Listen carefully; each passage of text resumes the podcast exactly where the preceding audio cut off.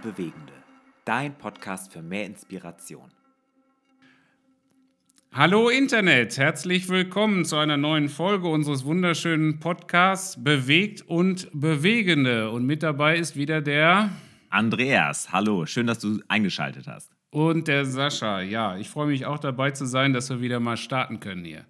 Genau, wir hatten eine längere Pause, wo wir keinen Podcast rausgebracht haben, aber jetzt sind wir voller Energie wieder da. Ja, Was war los? Viel Sascha? zu tun. Wir hatten viel zu ja. tun. Es muss ja auch irgendjemand im Lockdown nochmal arbeiten. Ja, genau, deswegen. Aber wir haben heute einen ganz interessanten Gast.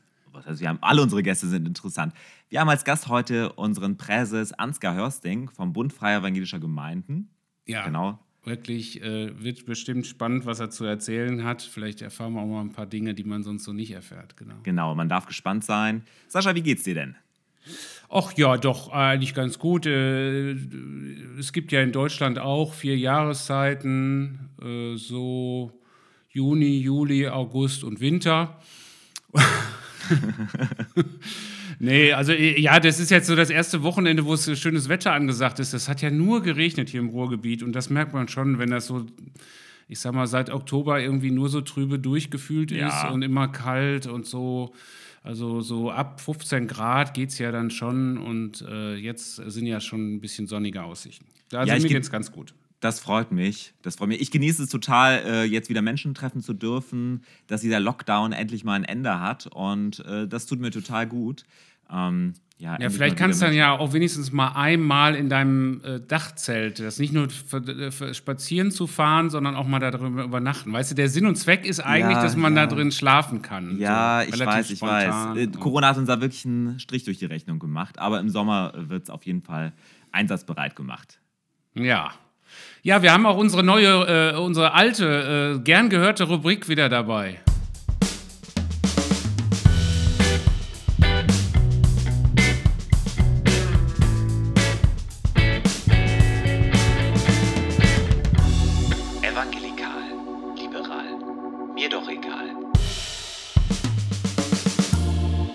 Also kommen wir zur ersten Nachricht dieser Episode. Ähm, ich habe jetzt gelesen, Facebook testet in den USA gerade die Funktion Gebetsanliegen für Gruppen.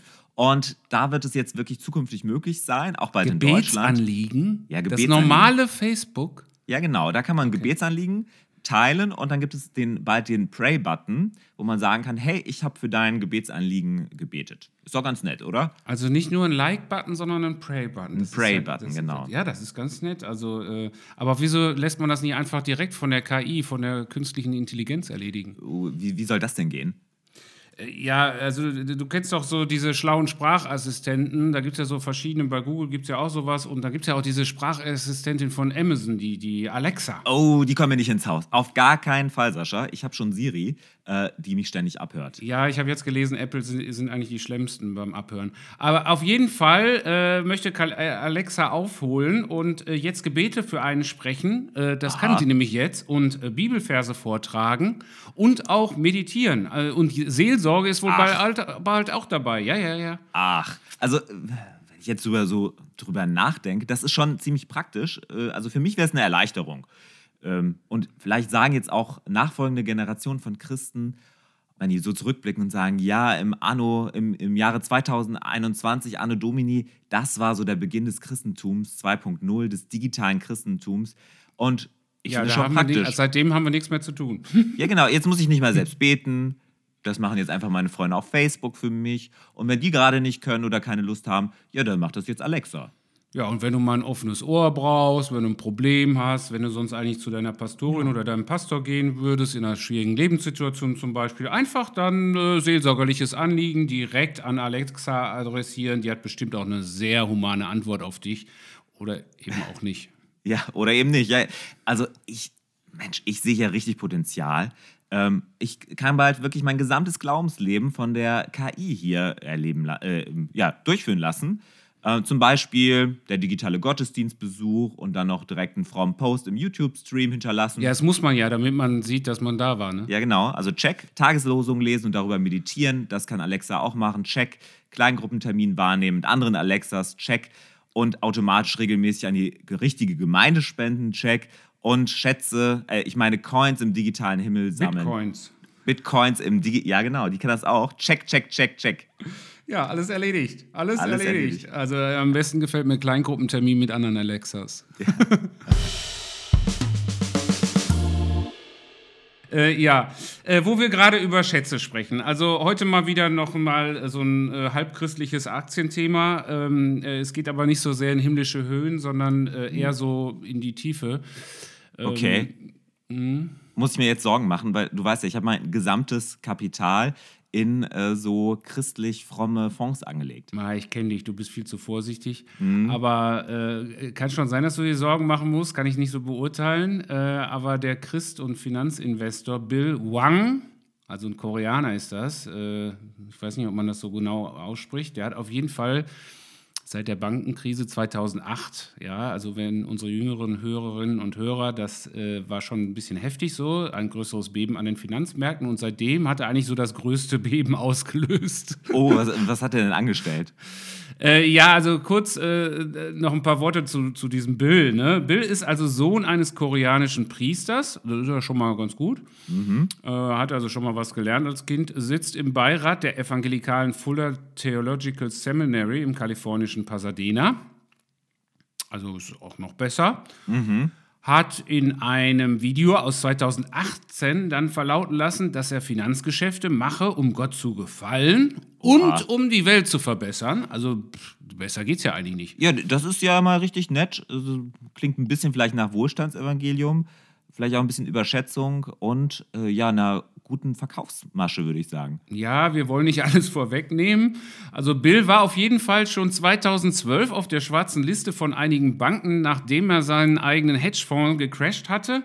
Oh wei. Ähm, er hat dann eine Strafe wegen Insiderhandel auch zahlen müssen Oh und ihn hat in Hongkong die Börsenaufsicht lebenslang vom Handel ausgeschlossen. Aber, aber irgendwie ist er dann doch zurückgekommen, Sascha. Ja, der ist nicht klein zu kriegen. Resilienz ist alles. Also äh, er konnte irgendwie noch äh, wirklich Großbanken überzeugen. Er versprach wahrscheinlich dann irgendwie göttlichen Beistand oder so. Er warb mit einer Rendite von 16 Prozent pro Jahr im Schnitt. Das ist schon ziemlich viel. Da muss man schon ein bisschen spekulativ unterwegs sein. Also ich würde sagen, bei diesen beiden Argumenten, da kann man einfach nicht Nein sagen. Ähm, sehr überzeugend, aber wie hat er es denn nun angestellt, dass er wieder da was gecrashed hat? Ja, so ganz genau in die Details zu gehen, ist sicherlich etwas zu viel für unseren Podcast hier. Aber seine undurchsichtige Anlagestrategie kann man vielleicht so ein bisschen vereinfachen. Ähm, ich lasse mich mal gespannt. überlegen. Also wie. Man kann das so darstellen, also er hat mit sehr viel Geld, das ihm nicht gehörte, Mhm. und mit noch viel, viel, viel mehr Geld, was eigentlich gar nicht existierte, Mhm.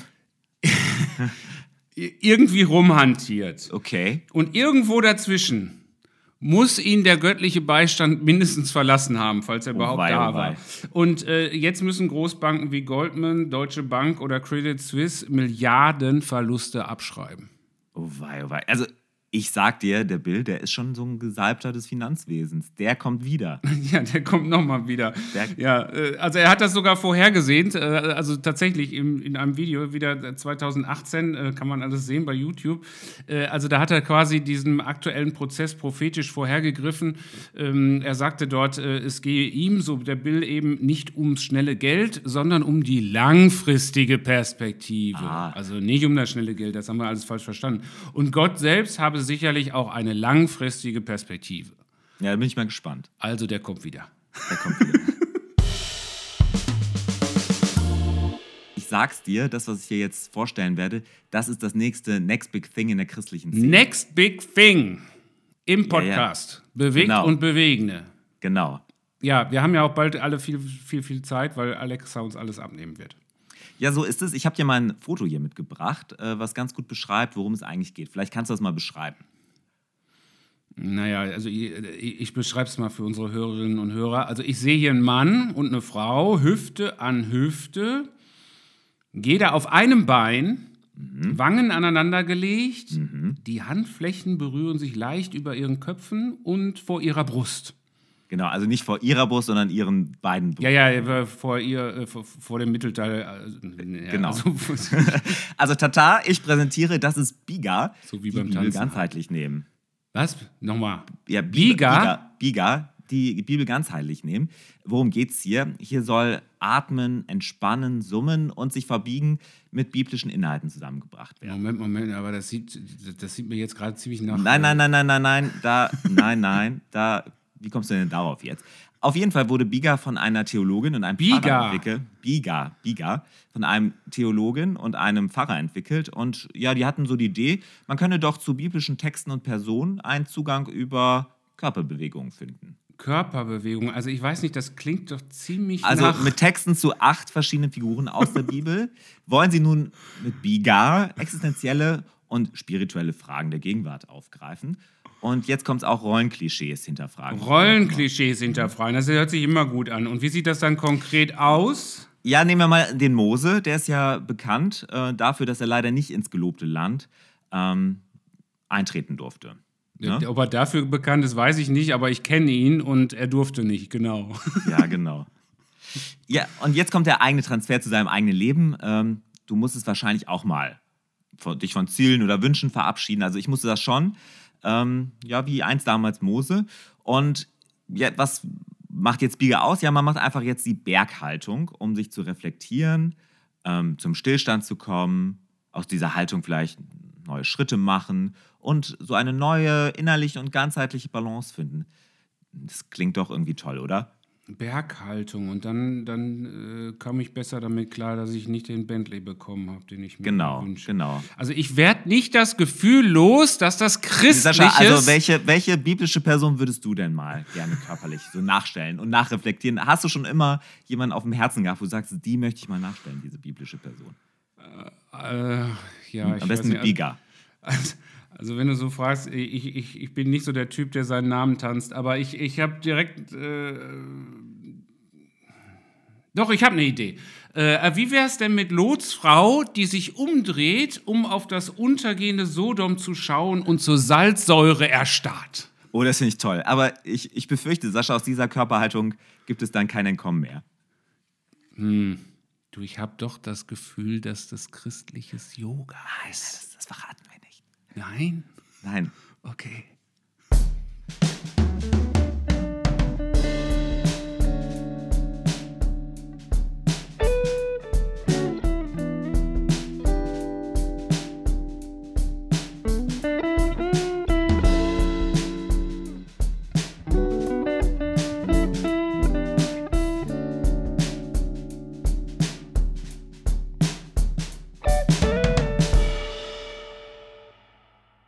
Ja, herzlich willkommen zurück. Äh, inzwischen ist auch Ansgar Hörsting bei uns hier in unserem Podcast-Studio angelangt.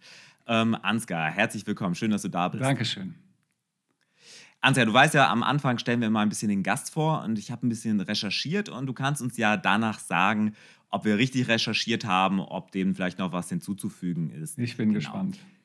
Also Jahrgang 65, geboren bist du in Hamburg und du bist mit Susanne verheiratet. Und äh, nach dem Studium der Theologie in Eversbach, da hast du ähm, bis 93 studiert, ähm, warst du von 93 bis 97 Pastor in Siegen-Geiswald, in der FEG dort, in der Freien Evangelischen Gemeinde. Und dann warst du anschließend zwei Jahre lang Missionssekretär bei der Allianzmission und dann nochmal acht Jahre lang Leiter der Allianzmission. Und seit 2008 bist du Präses des Bundes Freie Evangelischer Gemeinden in Deutschland. Und darüber hinaus bist du auch noch Präsident der Vereinigung Evangelischer Freikirchen zwischen 2011 und 2017 gewesen. Und seit 2014 bist du Präsident des Internationalen Bundes Freie Evangelischen Gemeinden, abgekürzt IFEC. Und du bist übrigens darüber hinaus noch Hauptvor im Hauptvorstand der Evangelischen Allianz in Deutschland. Ansgar, haben wir irgendwas vergessen ähm, und ist dem noch was hinzuzufügen? Oder ist was falsch? Ist das nee, falsch? nee, da, also genau, das ist erstmal alles richtig, 100 Prozent. Und äh, was, was, äh, was heißt vergessen? Also, was äh, ich merke immer, das liegt mir aber auch am Herzen. Ich habe vor dem Studium Altenpflege gelernt. Okay. Und das, hat, das, äh, das war eine super wichtige Zeit und liegt mir auch total am Herzen und äh, prägt mich auch bis heute. Okay, spannend. Wo wir gerade dabei sind, oder sag mal ganz privat unter uns jetzt hier, was machst du eigentlich, äh, wenn du nicht gerade Präses oder Präsident bist, einfach mal privat äh, oder anders formuliert, äh, wofür begeisterst du dich äh, neben deinen zahlreichen geistlichen Ämtern? Also, das, was mich ja am meisten begeistert, und äh, ich finde das immer lustig, gut, jetzt hier kann mich keiner sehen, aber wenn mich dann jemand sieht, dann wundern sich die Leute. Ich esse total gerne. Gut essen finde ich eines der schönsten Dinge, die es überhaupt gibt. Äh, und äh, meine Frau und ich, wir lieben das so, auch neue Rezepte auszuprobieren. Ganz, ganz großartig. Äh, ich sage deswegen, also Podcast, weil ich halt, ich, ich bin halt schlank. Ich kann essen, was ich will, so viel ich will. Und das ist ein großes Geschenk, was Gott mir gemacht hat. So gemein für mich. Ja, ich weiß. Manchmal habe ich auch schon schlechtes Gewissen, wenn ich das Leuten erzähle. Die kriegen dann ein ganz langes Gesicht. Aber es ist wirklich, so gut essen finde ich was ganz Tolles. Ja. Ja, du wärst ein guter Radsportler geworden. da habe ich es nie weit gebracht. La lange Hebel, lange Hebel, schlank. Der ja. Indu Miguel Indurain.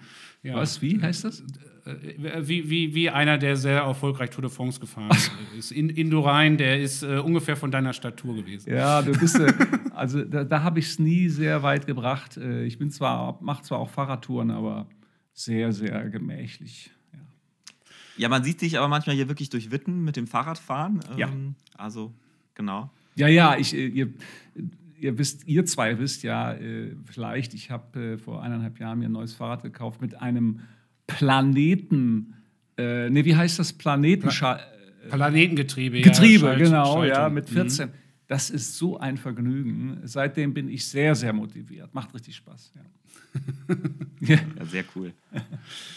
Ja, sag mal, ähm, Ansgar, vielleicht kannst du es nochmal erzählen. Ich habe da so grob was im Hinterkopf, aber so genau weiß ich es auch nicht mehr.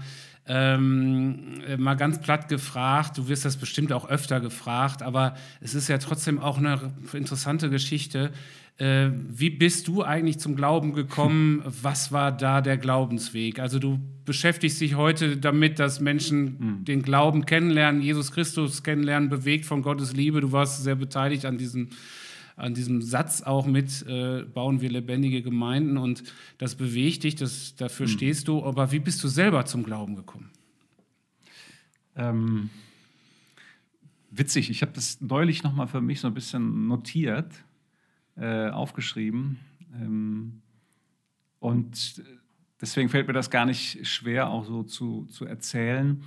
Also natürlich immer die Short Version, das ist auch immer klar, aber äh, letztendlich, ich bin ja, ich bin ähm, in einer römisch-katholischen Familie äh, aufgewachsen und das war zumindest bei uns so, dass wir, ja, ich bin einfach damit aufgewachsen, es gibt einen Gott, aber er war letztendlich sehr weit weg für mich. Das ist, und ich bin aber dann so, ich bin zum Beispiel, ich weiß, ich bin gefirmt worden mit 14 und irgendwie, ich war gläubig. Ne? Ähm, also ich war überzeugt irgendwie, dass jetzt, wenn der Weihbischof kommt, äh, dass ich da mit dem Heiligen Geist ausgerüstet werde. Äh, durch diese Firm, Firmung. Das ist so Teil der Lehre. Ne? Da, da, da, bin ich von ausgegangen. Ne? Und ich weiß noch, dass ich dann irgendwie, ich lernte dann an der Schule, wo ich war, in Hahn war das hier bei Wuppertal Gymnasium, lernte ich dann Leute kennen, die da so einen Gottesdienst veranstalteten. Ich dachte, komisch, musste mal kennenlernen. Und da war ich dann habe die dann kennengelernt. Das waren fast alles Leute aus der FEG, Freifrankischen Gemeinde in Hahn. Und mm. da war es allerdings so, dass ich die kennenlernte und merkte, die haben also eine äh, Verbindung mit Gott, die ich nicht hatte. Also, und das war dann so ein Unterschied. Ich sage, ich glaubte auch irgendwie an Gott, aber die hatten eine Verbindung mit ihm, die sprachen mit ihm, so wie man spricht. Und das hat mich echt, also das hat das hat ähm, eine Sehnsucht letztendlich in mir wachgerufen. Und ich habe gesagt, ich möchte auch so einen, eine Beziehung zu Gott jetzt. Und dann habe ich bin da mitgegangen und ich habe, aber dann, das war mit 14, ich, das hat sechs Jahre gedauert. Hm. Sechs Jahre.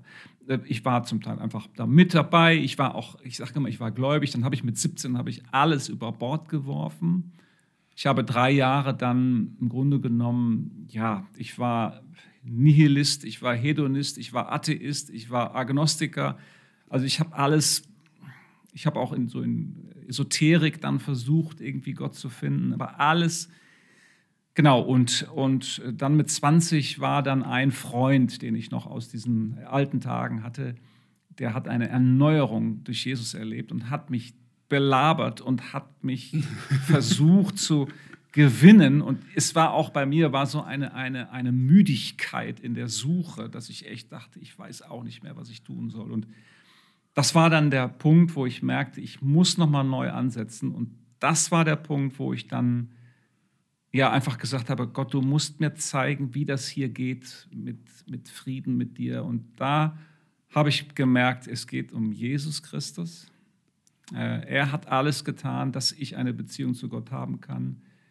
Nichts anderes gilt als dieser Jesus Christus. Und das war sehr, das war sehr bewegend. Das, das hat mein Leben dann sehr stark verändert. Und ich könnte mir, ich glaube, dass ich deswegen auch diese Jesus-Botschaft ähm, also unauslöschlich in meinem Herzen habe, weil, weil, weil ich viel geglaubt habe und nichts geglaubt habe, aber, aber dieser Jesus, das war der entscheidende Punkt. Also mhm. genau, wie gesagt, das könnte man jetzt Stunden erzählen, das ist jetzt so die Short-Version gewesen. Ja, danke, aber du hast, du hast ähm, danach direkt dann äh, Krankenpfleger gelernt oder hast du schon vorher angefangen? Nee, das war am Ende meines Zivildienstes. Ähm, ja. ja. Und äh, äh, dann, ich bin zum Glauben gekommen und weißt du, das Erste, was ich gemacht habe, also ich wollte sofort Missionar und Evangelist werden. Sofort. Hm. Das war eigentlich fast dasselbe für mich. Und ich bin noch, bevor ich getauft wurde, bin ich in Eversbach zur Gasthörer, also Eversbach, die theologische Seminar damals, Hochschule heute, zur Gasthörerwoche gewesen, weil ich unbedingt Evangelist werden wollte. Ne? Aber dann merkte ich, da weißt du, ich saß da mit meinen gelben, von selbstgedrehten Zigaretten vergelbten Fingern. Ich, ich, ich wusste ja überhaupt nichts von Glauben. Dann sprachen die mich da mit Bruder an und ich dachte, ich bin im falschen Film. Bruder Hörsting. Richtig. Ich dachte, ich habe mich noch umgedreht, weil ich dachte, ob wohl noch jemand Hörsting heißt. Aber ich war gemeint. Naja, also es war einfach strange. Äh, und ich merkte aber auch, ich muss erstmal glauben, lernen. Und dann habe ich gedacht, was machst du? Und dann habe ich Altenpflege gelernt äh, und das als eine Phase gebraucht, auch dass Gott mich irgendwie da, da mir zeigt, was dran ist. Und das hat er dann auch getan. Aber dich scheint dann der Ruf, ähm, Evangelist zu werden oder in den hauptamtlichen Dienst ja nicht losgelassen. Äh, genau, also in der Phase habe ich auch, habe ich natürlich auch mit den, in der Gemeinde mitgearbeitet, habe die Ältesten gefragt, habe eine Fastenzeit äh, eingelegt, um Gottes Stimme zu hören. Und da war mir klar, Irgendwann ist mir klar geworden, also alle Gegenargumente, die ich hatte, die durchaus ihre Berechtigung haben, haben aber nicht die Bedeutung, um nicht diesen Weg zu gehen. Und äh, das war dann auch, äh, genau, mit, mit allen möglichen Umwegen, die man so erlebt bei solchen Geschichten, ist es dann auch so gewesen, genau. Ich weiß noch, ich hatte, total, ich hatte den Brief geschrieben, Bewerbungsschreiben für Hochschule. Ich wollte den nicht abschicken. Und dann habe ich, weiß ich noch, im Altenheim habe ich dann eine Andacht gehalten. Da habe ich öfters mal gemacht. Ne? Äh, und so schwach, wie ich mich fühlte. Und nach dieser Andacht meldeten sich dann Leute aus den Zimmern, die das über ähm, Anlage gehört haben, um mit mir zu sprechen. Und ich dachte, okay, also äh, vielleicht ist das so ein Hinweis, dass Gott mich doch dann auch gebrauchen kann, trotz allem.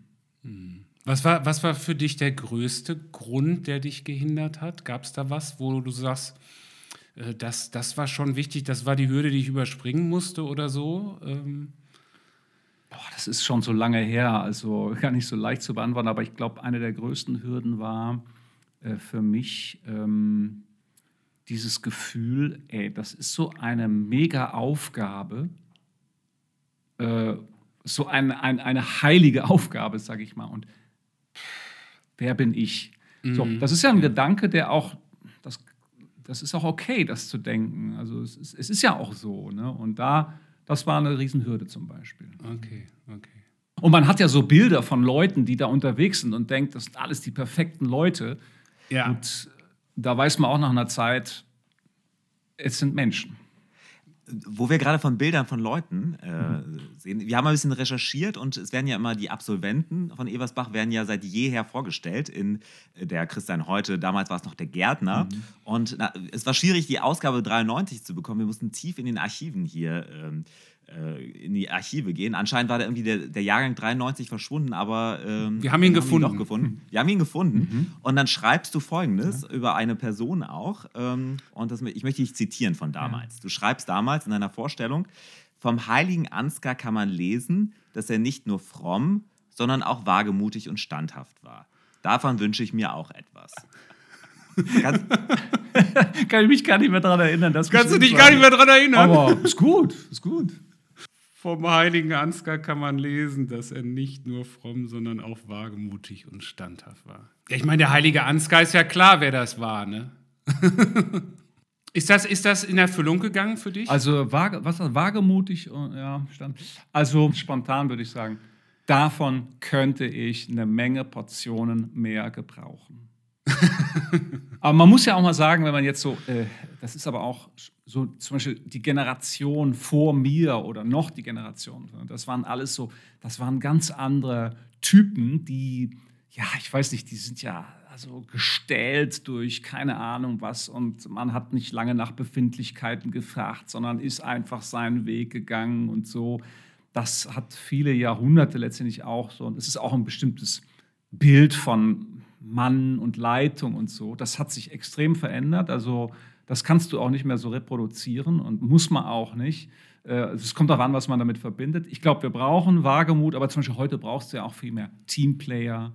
Du brauchst solche, solche äh, Gaben wie Empathie und solche Geschichten. Äh, ja, und deswegen, das sind, muss man auch gucken, dass man da nicht irgendwelchen Bildern hinterherläuft, die, die, die Unsinn sind. Aber klar, so ein bisschen von solchen Leuten lernen, warum nicht? Ist gut.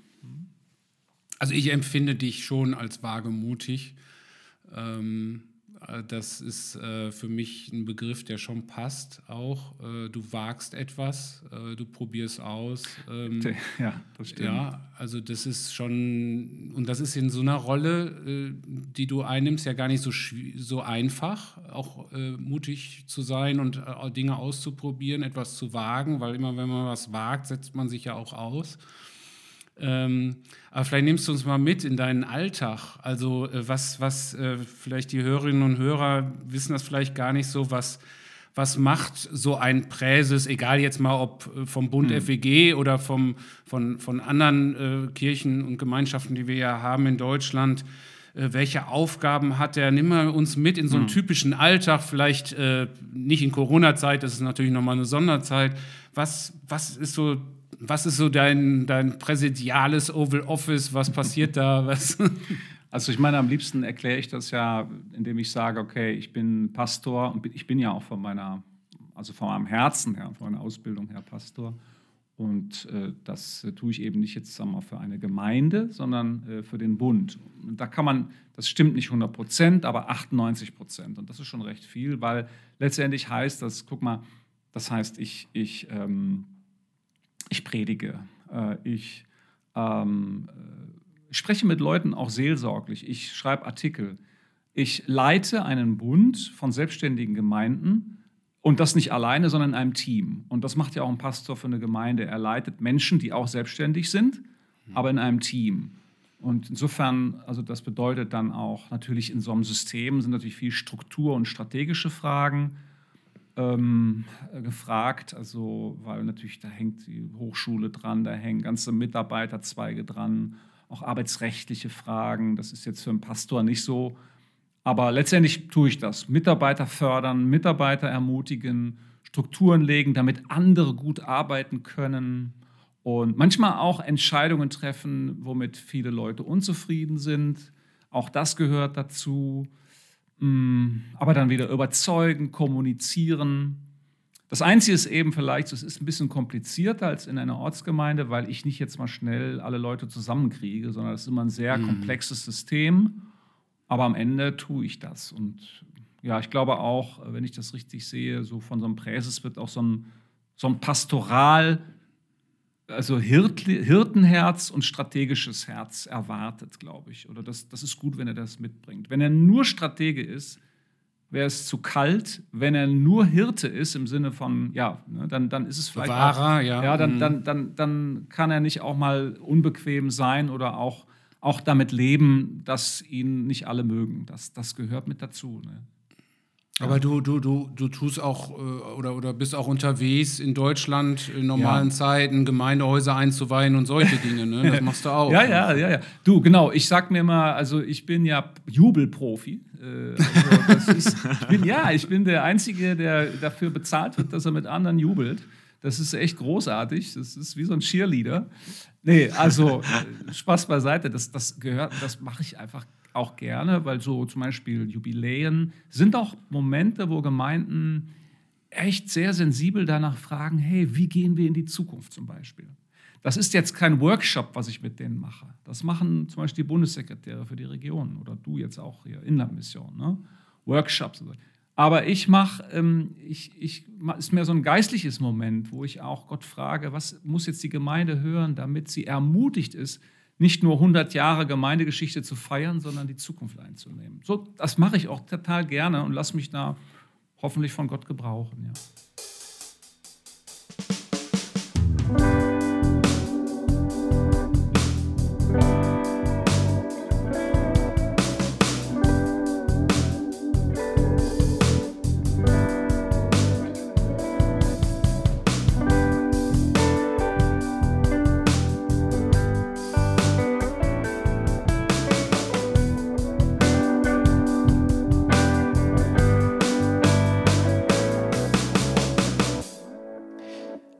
Hast ja gerade schon gesagt, so, du wolltest, äh, als du Christ wurdest, direkt Missionar werden oder Evangelist mhm. werden.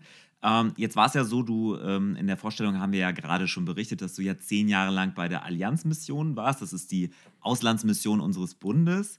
Ähm, und hier hast du sicherlich einiges erlebt und bewegt.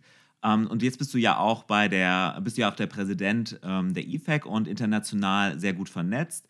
Und ich glaube, du hast hier einen guten Überblick. Gibt es so Dinge, ähm, die, du, die du siehst, auch im internationalen Kontext oder aus der, aus der Historie heraus, aus der Vergangen Vergangenheit, äh, irgendwelche Methoden, Haltungen, Best Practices, die wir auch vielleicht in unserem deutschen Kontext mal ausprobieren sollten. Ähm, hast du da irgendwelche Trends, äh, die du vielleicht siehst? Ähm? Also mit Best Practice könnte ich jetzt schlecht ähm, aufwarten. Ähm, aber was mir eigentlich viel mehr spontan einfällt, sind so, wenn man guckt, was kann man lernen, so Haltungen. Ähm, also ich möchte das an einem Beispiel jetzt deutlich machen. Äh, wir hatten jetzt in dieser Corona-Zeit so, eine, so eine Videobotschaft von dem äh, sozusagen Präses des südsudanesischen Bundes. Äh, das sind die Covenant Church. Und ähm, und der sagte dann, ja, also stellte sich dahin, fünf Minuten, sagte, also äh, wir hatten zuerst den Bürgerkrieg, äh, dann hatten wir die Heuschreckenplage, dann hatten wir eine Überflutung, dann hatten wir den nächsten Bürgerkrieg, jetzt haben wir die, dann die Corona-Krise. Und ich dachte, boah, Hilfe, ja. Und dann sagt er so, ja, und wir machen Folgendes, wir äh, erzählen den Leuten von, der, von Jesus Christus, wir gründen Gemeinden, wir helfen den Witwen und Waisen, wir machen das und das und bang, bang, bang, bang. Und ich dachte so, ich saß da so, ich dachte, das kann man echt lernen äh, von vielen Ländern, dass, dass Krise zum Leben dazugehört. Mhm. Ich meine, ich bin 65 geboren, ihr seid noch jünger. Wir, wir, wir haben zwar von der Flüchtlingskrise gesprochen, wir haben von Finanzkrise gesprochen, jetzt haben wir die Corona-Krise, aber das ist doch, es ist jetzt näher rangekommen, existenziell, als jemals zuvor, glaube ich. Das liegt aber an unserer Generation, auch an meiner. Ne? Also wir sind halt super, super bewahrt aufgewachsen. Und ich denke zum Beispiel jetzt, äh, Sascha, deine Kinder werden das vielleicht mal ganz anders sehen, weil die, die sind als Kinder schon damit konfrontiert. Sie werden, ja. wenn sie gut durchkommen, werden sie sehr krisen wie soll man sagen, erprobt sein. Oh, das haben wir nicht gelernt, aber das kann man von Ausländern lernen, von Indern, von Südsudanesen, von anderen, die einfach viel existenzieller ständig in Krisen stecken. Ich persönlich ähm, habe viel davon profitiert, auch mich in einem anderen Licht zu sehen und äh, einfach das einfach zu sagen, that's life. Mhm.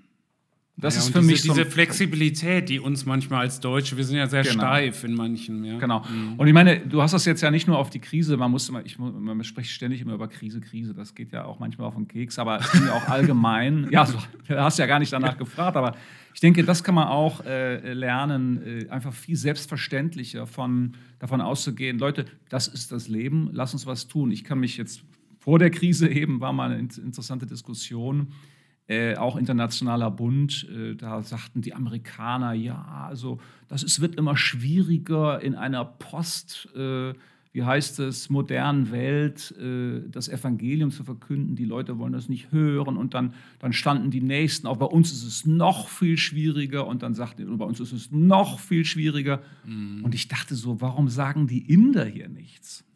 Ich habe hab die Inder äh, herausgefordert. Ich sage, wie ist das denn bei euch? Denn die Inder, ich meine, das ist eine super Minderheit, um sie herum Muslime, Hindus, richtig schwierig. Und dann standen die auf und sagten, äh, ja, bei uns ist das äh, ganz schwierig, wir werden da angefeindet und so. Ja, wir, aber wir verkünden das Evangelium und bauen Gemeinde. Also, da sitzt du da und denkst dir, wieso, wieso machen wir vorher so ein Battle, wer hier es am schwersten hat? Ja, und die setzen sich dann und sagen, ja, wir machen das einfach. Kann man viel von lernen. Ja.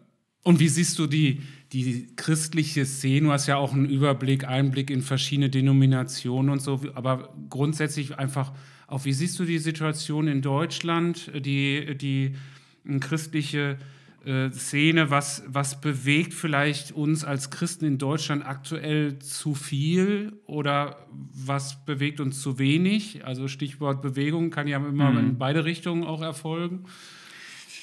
Also ich, ich sag mal, ich träume davon, ich fange mal damit an, ich träume davon, dass es uns gelingt, diesen, diesen diese elenden äh, ja, Dualismen, äh, lass es mich das Fremdwort sagen, zu überwinden. Damit meine ich, also wir neigen als Deutsche sicher sehr dazu, überhaupt das ist ein westliches Denken, entweder es ist so oder es ist so, entweder so oder so, anstatt so eine, so eine tragbare Brücke oder so einen besseren Weg zu gehen. Damit meine ich, ich weiß zum Beispiel, in Deutschland wird unglaublich heiß diskutiert, bedeutet jetzt Mission Evangelisation oder Hilfe? Und dann hörst du immer Diakonie, diese, seit, ja. mhm. seit, Jahrzehnten diese elende Diskussion, ja, äh, äh, wir, wir, wenn man nur hilft, dann hören sie ja nicht das Wort von der Liebe Gottes. Ja, und die anderen sagen, ja, nee, wir wollen denen doch nicht die Bibelverse um die Ohren kloppen. Und ich sage immer, hey, haben wir nicht lange gelernt, dass beides selbstverständlich bei Jesus ja. zusammengehört und bitteschön auch in der Gemeinde? Und das nervt mich, dass immer wieder dieser blöde Dualismus aufgemacht wird. Ja? So, das ist jetzt nur ein Beispiel und ich äh, sehne mich nach einem besseren Weg, der selbstverständlich von der Größe, Liebe, Weite Gottes und des Evangeliums ausgeht und das auch lebt. Das hast du auch theologisch, da wird dann, werden dann ständig irgendwelche Gräben aufgemacht und das haben wir auch momentan. Da wird dann die Kategorie liberal aufgemacht, die Kategorie fundamentalistisch anstatt zu fragen, okay, was sind die Anliegen, die dahinter stecken und gibt es eigentlich einen Weg, einen Jesusweg, der uns echt weiterbringt, nach vorne bringt und uns nicht die Energie raubt an diesen blöden Fronten. Hm. Ja, das wäre mein Traum. Ja, ja. Und es ja, ist eben denke, nicht der Fall überall, sorry, ja. Ja, ja, ja, ja, genau. Also ich sage ich sag auch, ich merke das immer mehr, ähm, also die, die Einheit der Christen ist halt umkämpft. Äh, also so, und das ist aber die Grundlage für für Evangelisation, für Gemeindegründung, für äh, das Reich Gottes ausbreiten. Ja? Also äh, natürlich in unserer Unterschiedlichkeit, äh, die wir haben, aber das ist die Basis. Wenn wir uns da die ganze Zeit drum drehen, dann haben wir mhm. gar keinen Kopf für den Nachbarn, der, äh, Absolut, ja, ja. der Jesus nicht kennt. Ja? ja. Und äh, deswegen wünsche ich mir immer so viel, dass, dass äh, die Einheit in unseren Gemeinden in Deutschland da ist, weil das ist die Basis, das ist die Grundlage und nicht dieses, dieses Auseinander. Und dass man, glaube ich, immer mal so einen Filter hat, zu überlegen, okay, welche Frage ist jetzt wirklich wichtig? Mhm. Ja, und welche ist vielleicht nicht ganz so wichtig? Also, dass man das so auch ein bisschen überlegt. Also, das, das merke ich auch, dass man sich schnell so um, um einen selbst dreht. Das haben wir bei uns im Mountainbike-Verein auch, aber mit anderen Themen. Ja, ja, genau. Ich meine, das, was ich gesagt habe, ist auch im politischen Bereich, ist ja auch in der Politik zu sehen, diese äh, Polarisierungen. Genau. Ne? Ja. Und klar, ich meine, es gibt auch Leute, die sich eben auf einer Seite verschanzt haben und die müssen da raus. Also das muss man schon sagen. Es gibt halt Leute, die meinen, durch ihre gute Tat jetzt das Reich Gottes auf der Erde schon äh, verwirklicht zu haben und äh, Gott so ein bisschen unter die Arme greifen zu müssen. Käse, ja. Und es gibt auch die Leute, die auf gar keinen Fall irgendwas Gutes tun wollen, weil sie Sorge haben, dadurch äh, irgendwie äh, das Wort zu vernachlässigen. Ja, dann muss man sagen, komm mal raus aus deiner Ecke.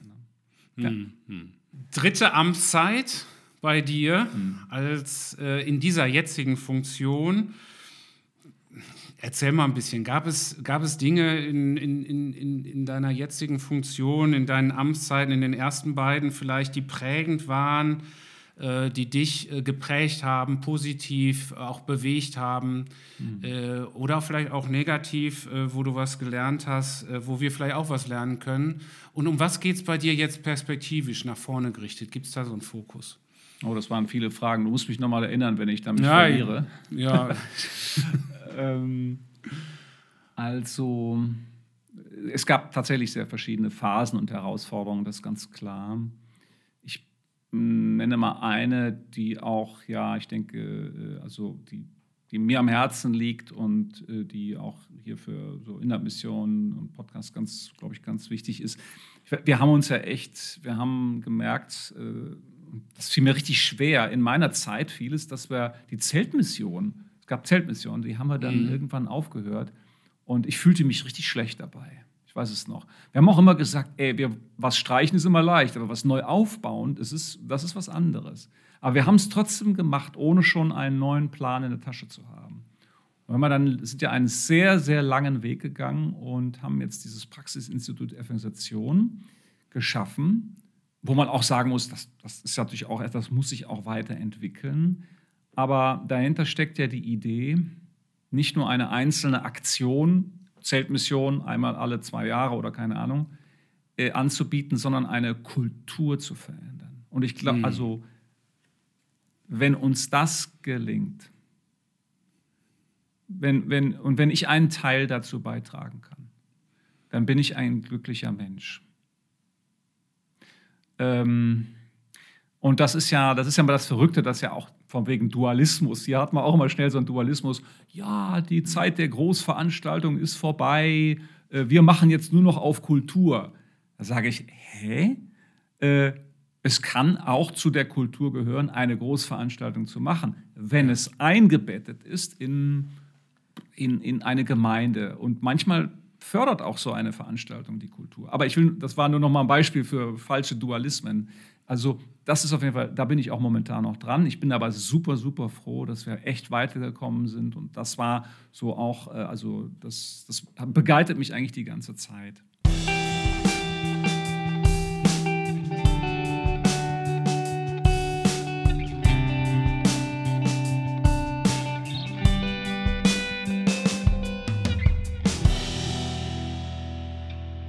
Du bist ja auch jemand, du hast es gerade gesagt, eben nicht so, äh, auch da nicht diese Polarität, Veranstaltungsevangelisation mhm. Richtung äh, gegenüber, was weiß ich, beziehungsorientiertes Arbeiten oder was auch immer man das als Gegenteil setzen will. Mhm. Ähm, du bist aber ja auch ab und zu noch unterwegs, wirklich in einer klassischen, so wie wir uns ja. kennen, klassischen Evangelisation, wo eine Predigt gehalten ja. wird oder so eine Art Vortrag und wo dann auch vielleicht dazu aufgerufen wird. Ja. Ähm, was sind da deine Erfahrungen? Also oh. was, äh, das scheinst du noch gerne zu machen, weil ja. du hättest ja bestimmt auch äh, Zeit für was anderes, aber... Äh also es ist äh, tatsächlich ist, äh, natürlich wirklich eine Herausforderung, äh, aber ich habe mir immer gesagt, solange mich Gemeinden dazu einladen, werde ich es tun. Ja, und okay. äh, meine letzte Erfahrung war extrem positiv. Mhm. Es verändert auch meine Art der Verkündigung. Ich bin herausgefordert, hier jetzt eben nicht als Präses präsidial zu sprechen, sondern ganz fokussiert, ganz einfach das Evangelium von Jesus so zu sagen, dass Menschen verstehen.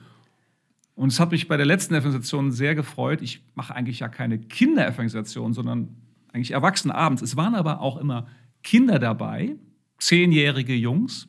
Und die, so hat man mir dann gesagt, die wollten unbedingt am nächsten Tag wiederkommen. Und zwar nicht, um Quatsch zu machen, sondern um mir zuzuhören. Und das hat mich total mein Herz berührt und ich hab, das hat mich so motiviert. Und da sind auch solche Kinder zum Glauben gekommen, aber auch ältere Leute zum Glauben gekommen. Ja, ich kann nur sagen, das zu erleben ist einfach ähm, ein Geschenk. Es, ist, es, es macht Freude. Es ist für mich äh, das Herzensanliegen. Ja, genau. Ich, äh, mir fällt ein, da wollte ich was sagen. Hm, das haue ich jetzt einfach nochmal raus, weiß nicht, weil der Andreas, du hast ja auch, bisher hast das ja auch so wahrgenommen, dass ich gesagt habe, Evangelist, Missionar werden von vornherein. Mhm. Bin ich ja nicht geworden in dem Sinne. So, also in mhm. dieser. Und da wollte ich nochmal sagen, das liegt daran, dass ich einfach dann festgestellt habe, dass Gott mir neben der auch evangelistischen Begabung eine Leitungsgabe gegeben hat. Und ich habe immer gemerkt, ich muss ja das leben, was Gott mir gibt. Und nicht mein, mein Wunschkonzert da machen. Obwohl, das ist natürlich auch, hat ja auch immer was mit dem Herzen und Wunsch zu tun. Und ich, manchmal bedauere ich das als Präses, zu wenig dann sozusagen da ganz vorne so mitzuwirken, ja. Also in der Geme Ortsgemeinde, so in dem Dienst. Und als Präses bin ich natürlich viel in Sitzungen, in strategischen Fragen und so. Das, das nervt mich dann manchmal auch. Aber dann sage ich mir immer, besser in dieser Position arbeitet jemand, der dieses Herz hat, als jemand, der, wie soll ich sagen, also der das, also der das eben nicht hat. Ne? Mhm. Und äh, so versuche ich das zu verbinden, zu fördern und einzubringen. Und ähm, du sagtest vorhin auch, ähm, ja, wenn wir diese Kultur haben, äh, so dann, dann ist schon viel gewonnen, so sinngemäß. Ähm, das gilt ja für ganz Deutschland, für die, für, äh, für, für die, die Christen. Ähm, und äh, vielleicht kannst du nochmal sagen, was, was würdest du dir für eine Kultur wünschen? Also wovon sollen wir bewegt sein? Was ist, ähm, äh, was, was ist gerade dran? Auch vielleicht, was du siehst, jetzt natürlich, wir, wir wollen nicht über Krise reden, aber die, vielleicht gibt es jetzt eine Perspektive, vielleicht ändert sich. Was für eine Kultur brauchen wir als Christen in Deutschland? Damit wir dieses Land erreichen, ja, damit wir also, bewegt werden. ich weiß nicht, ich glaube nicht, dass ich das so umfassend beantworten kann. Aber was ich so sehe, sind äh, zwei, drei Dinge. Das erste ist also von wegen Kultur.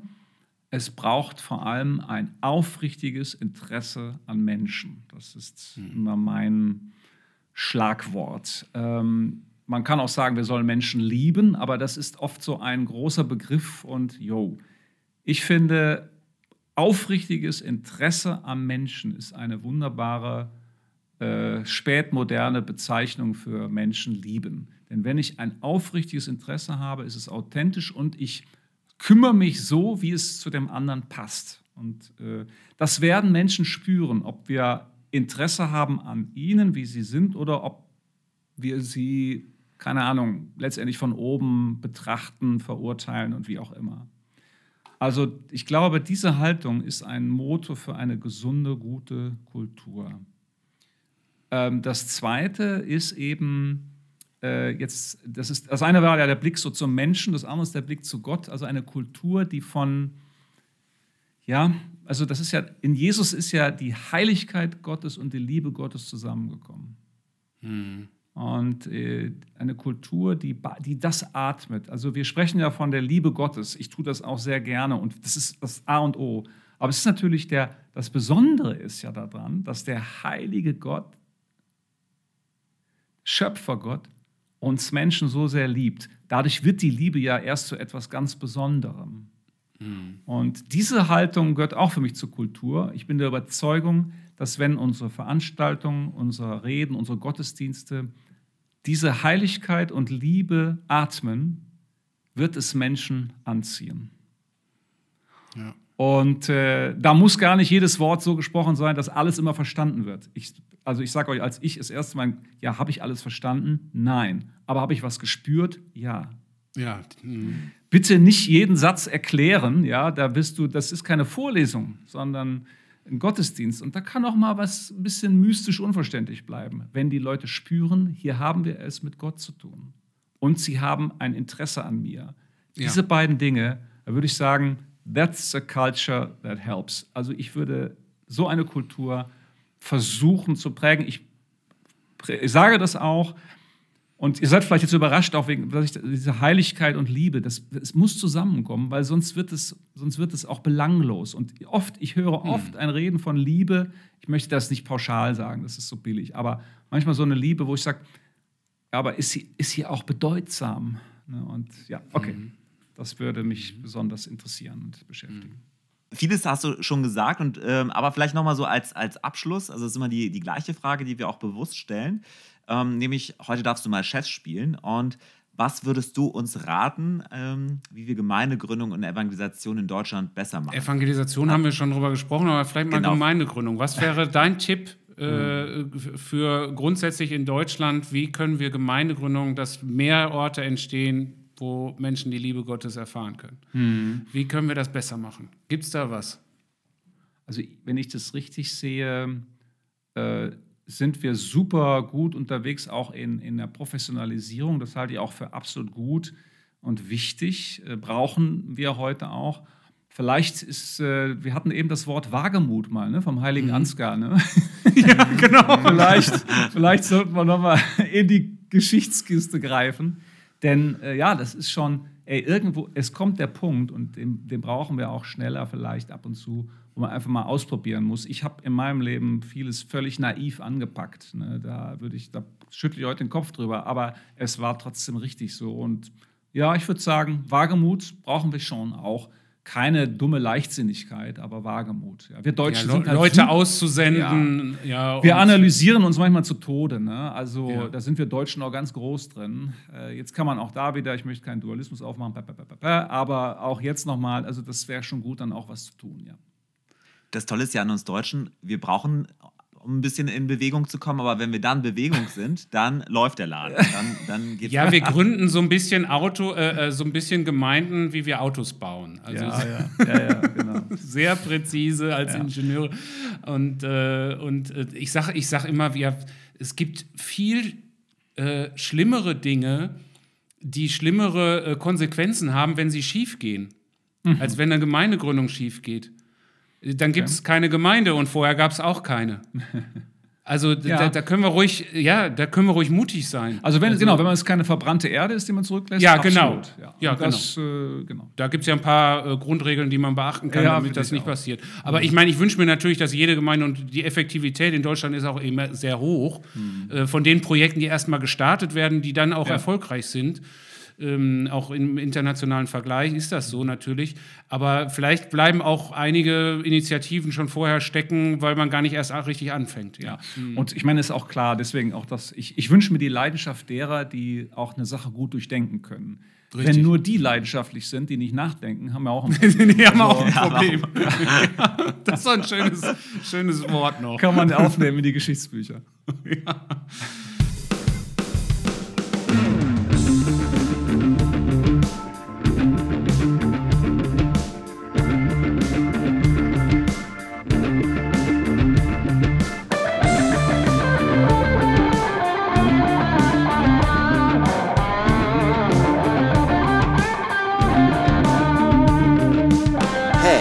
this is Rick from USA. I proudly present the Spotify playlist for Moved and Movers. Stay tuned and be blessed. Wir bitten ja unseren Gast der Episode, uns einen Song mitzubringen, ein Lied, was wir auf unsere Spotify-Playlist packen können. Du hast den Vorteil, du Und, musst das nur einmal überlegen, Ansgar. Wir müssen das jedes Mal überlegen, ob wir was finden. Das ist deutlich schwieriger. Ja, ich bin schon gespannt, ob der Sascha was gefunden hat. Aber Ansgar, du hast äh, ein bisschen äh, überlegt die Woche, was das für ein Song sein könnte, äh, mit dem du vielleicht eine Geschichte hast Ja. oder den du gerade auf deiner Playlist selbst hast und rauf und runter hörst. Ich, ja, das mit dem Rauf- und Runterhören, das ist so schwierig. Aber ich habe äh, ich hab einfach, bin bei dem Lied geblieben, was mir spontan als erstes eingefallen ist. Ja. Und das ist äh, ein altes Lied von Billy Joel. Äh, I love you just the way you are. Ähm, es ist ein Liebeslied. Ich verbinde damit meine, meine Ehe, die, die wunderbare Ehe mit Susanne. Wir kennen uns jetzt über 30 Jahre. Und dieses Lied habe ich aufgelegt auf eine, ich weiß nicht, ob ihr das noch kennt, Musikkassette, Kassette, so was wann hat man so in die Autos reingeschoben da zum Musik hören, ja. Äh, und äh, als wir zum, zur Hochzeit gefahren sind. So. Und, äh, und dieses I love you just the way you are, das ist wirklich äh, eine schöne Sache. Also ich glaube, in Beziehungen, äh, in meiner Ehe super gut. Wobei ich auch immer daran denke, dass, dass Gott mir das auch zusingt, komischerweise. Es ist so, so ein Liebeslied auch zu mir. I love you just the way you are. Ja, ja also das ist so ein, ein, es ist musikalisch sehr schlicht, sehr schön und berührt mein Herz. Okay, das packen wir auf die Liste. Mach das. Sehr schön. Danke. Sascha, was hast du? Äh, bist du fündig geworden? Äh, ja, s- sicher, ich werde immer fündig. Ich bin ja noch äh, hier der Musikexperte. Äh, nein, also ich habe mich daran erinnert, es ist ja immer, im Moment ist ja ganz spannende Zeit, so in Corona. Man erlebt ja einen unglaublichen Digitalisierungsschub, ja. Äh, so, also mit Zoom-Konferenzen und mit, äh, es ist plötzlich alles möglich. Äh, also selbst an, an, an, unserem Gymnasium unserer Kinder, da kriegen sie jetzt iPad-Klassen und was weiß ich alles. Und ähm, ja, im, wir sind ja jetzt im Mai und genau vor 40 Jahren im Mai wurde das äh, Kraftwerk-Album Computerwelt veröffentlicht. Und äh, Kraftwerk hatte ja genau das zum Thema Mensch, Maschine, Computer, damals natürlich noch völlig andere Situationen, haben mit äh, mit, äh, mit, mit Taschenrechnern haben sie Musik gemacht, äh, also die Töne, die so Taschenrechner damals machten, äh, von Texas Instruments und so weiter. Und äh, ja, und da habe ich gedacht, das müssen wir doch auch irgendwie aufgreifen, diese, dieses, dieses, diesen Meilenstein der Musikgeschichte, wo praktisch ja dann Haus und Techno draus entstanden sind. Ähm, ja, also aus von dem Album Kraftwelt äh, dann äh, das äh, Kraftwerk äh, äh, von dem, äh, so, da habe ich das Lied Numbers. Das ist das meist gecovertste von denen, vielleicht am meisten bekannt in irgendwelchen Fragmenten, in irgendwelchen Stücken. Also das tun wir mal auf die Liste. Okay. Ja, ich, ich habe immer, ich habe nicht so eine Story immer. Ich äh, packe eigentlich immer gerne das drauf, was ich gerade so höre ähm, und worauf ich stoße. Ähm, ich kann euch die äh, Band Black Pumas empfehlen. Das ist eine amerikanische Band aus Austin, Texas. Ähm, die sind ein bisschen Blues, Soul, Funk, ein ähm, bisschen Latin da drin. Das ist ja so meine Musik. Also eigentlich bin ich in den 60er und 70ern hätte ich geboren sein müssen oder äh, junger Erwachsener sein hätte sein müssen. Und es geht so in diese Richtung. Und äh, wirklich grandiose Band. Ähm, den Song, den ich draufpacke, das ist Colors vom Debütalbum Black Pumas. Ähm, und ja, das ist einfach ein ganz toller Song, der hat mich richtig gecasht. Ähm, geht um die verschiedenen Farben, sehr metaphorisch alles, äh, um, um Menschen. Ähm, um Farben und Menschen. Ja, genau. Um, ja, sehr metaphorisch geht es vielleicht auch um Farben der Menschen. Ähm, und äh, genau, den, äh, also absolute Empfehlung, der läuft bei mir äh, hoch und runter die letzten Wochen. Eine ganz grandiose Band. Ja, du musst mal wieder selber in einer Band spielen, glaube ich. Ja, genau. Ja. Das, sagt, das sagt meine Frau auch immer. Aber Sascha, wenn du, wenn ich das mal, wenn du das so magst, so mit Kraftwerk, äh, kennst du den Mambu-Kurt? Ja, den kenne ich auch. Den kennst du. Also, äh, ich mag alles. Wenn du, wenn du den Podcast durchhörst, wirst du merken, wie, viel, okay, wie vielseitig wunderbar. ich mag. Bist du, Fan, bist du Fan? Ich bin Mambo Kurt-Fan, ja. Ja, Ansgar ist Also, da, der spielt ja hier, das ist ja, der ist eigentlich Arzt in Bochum, aber macht hier voll die Show und der verbindet sein Nintendo an seine Versi-Orgel und macht voll den. Sehr, sehr schön. Ich, ich, finde, wir müssen Mambo Kurt auch noch auf die Playlist. Ach, da packen wir auch ein. Wenn es den bei Spotify gibt. nee, glaube ich nicht. Okay, wir sind schon am Ende angelangt und äh, ja, ganz herzlichen Dank für die Zeit, äh, die du investiert Vielen hast, äh, für die Einblicke, auch Perspektiven. Ganz, ganz herzlichen Dank, Ansgar. Danke. Hat mir großen Spaß gemacht. Danke okay. für eure Fragen. Das hat mir auch Spaß gemacht, darauf zu antworten. Es ist kein Alltagsgeschäft und ja, hat Spaß gemacht. Danke euch. Ja, und wir verabschieden auch die Hörerinnen und Hörer. Genau. Bleibt bewegt. Bleibt bewegt. Tschüss. Bis dann. Tschüss. Ciao. Ciao.